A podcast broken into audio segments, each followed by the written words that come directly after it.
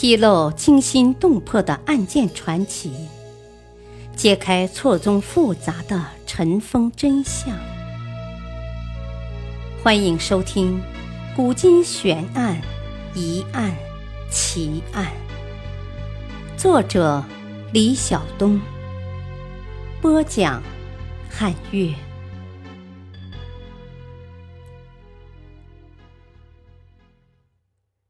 为了效忠而死，方孝孺为何被株连十族？中国古代刑罚中有灭九族一说，也就是除犯人本人外，直系亲属上下各杀四代，从罪犯的高祖直到玄孙全部杀掉。这种刑罚可以说是野蛮至极。但偏偏更有甚者，有人竟然被灭了十族。这个人就是明朝方孝孺。皇帝杀人常有株连九族之说，株连九族已经是相当恐怖了，而方孝孺竟是被株连十族。何谓十族？便是在原先九族亲戚之外，再加上朋友。合称为十族。方孝孺到底犯了什么罪，竟要遭十族之诛？方孝孺生于元末乱世，但宁海地处偏僻，没遭战火之殃。他的童年生活尚安定，他的家庭虽不富有，但世敦儒术。父亲方克勤是当地名儒。所以，他从小受到系统的儒家思想教育。他天资聪颖，六岁能诗，十三岁善作文，千言历就，乡人呼为“小韩子”。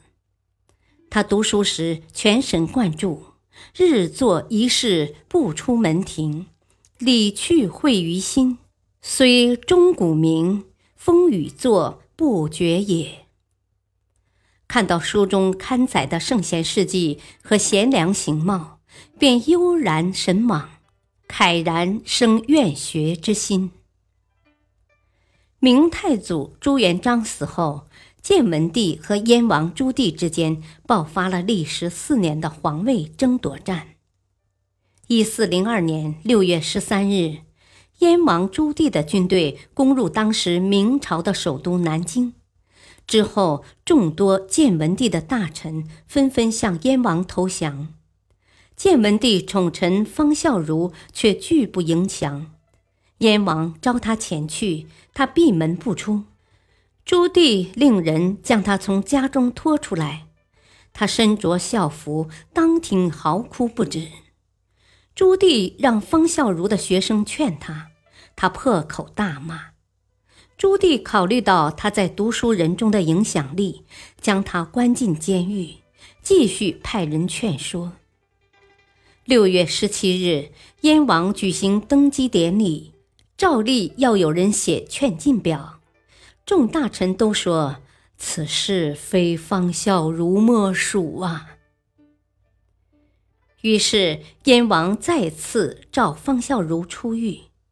谁知方孝孺见朱棣就放声大哭，朱棣只好安慰方孝孺，塞给他一支笔，说：“这个诏书除了你，没人有资格写。”结果方孝孺奋笔疾书四个大字：“燕王篡位。”之后把笔扔到一旁，边哭边骂，说：“大不了就是一死。”诏书是不能写的，被惹恼的朱棣威吓他说：“你就不考虑你的九族吗？”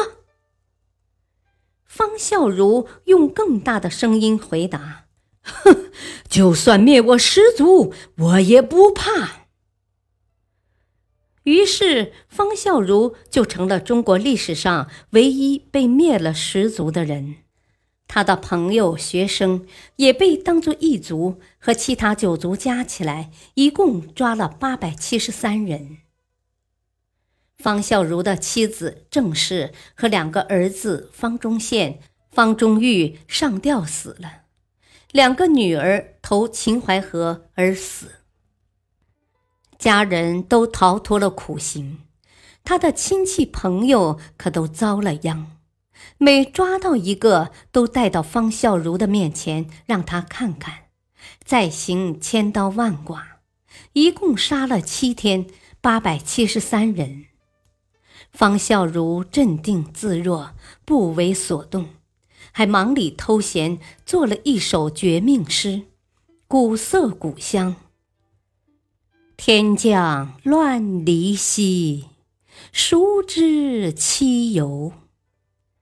奸臣得计兮，谋国用犹。忠臣发愤兮，血泪交流。以此训君兮，亦又何求？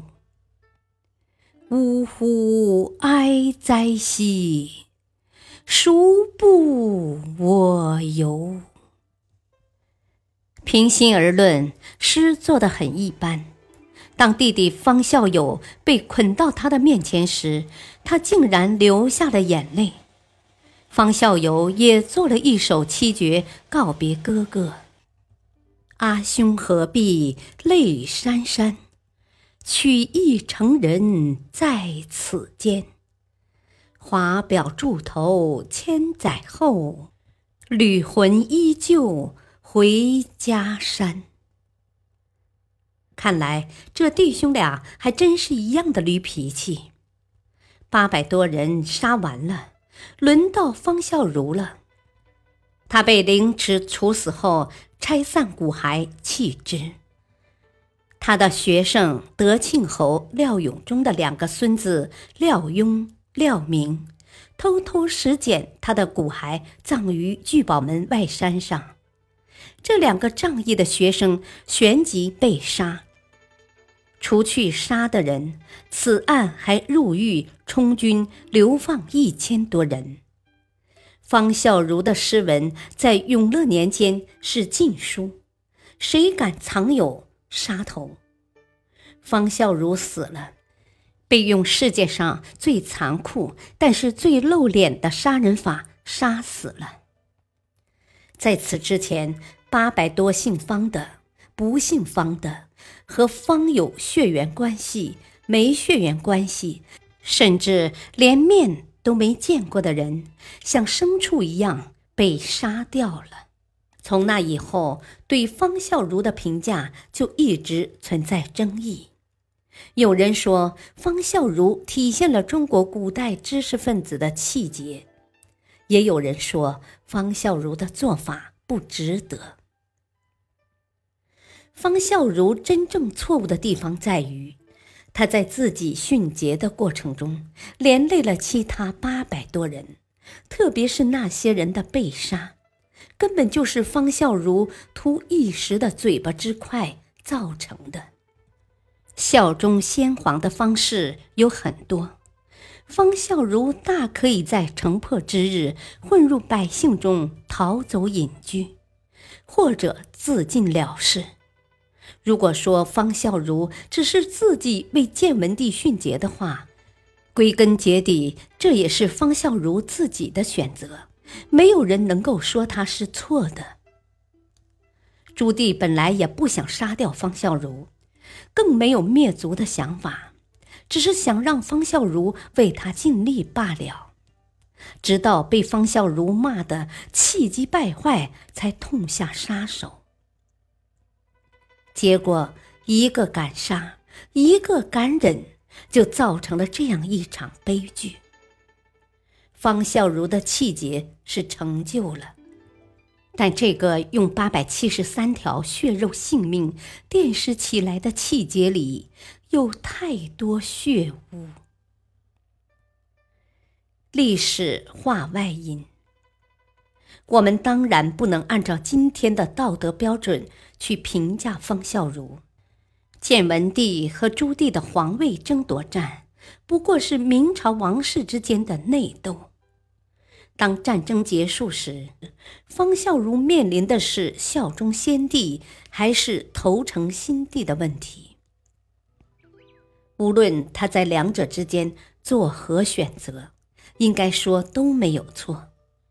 虽然朱棣的才华远远超过建文帝，且朱棣的胜利已经是既成事实，方孝孺效忠建文帝显得十分迂腐。但是我们也不能用“两鸟择木而栖”之类的理由说，方孝孺干脆投诚朱棣算了。感谢收听，再会。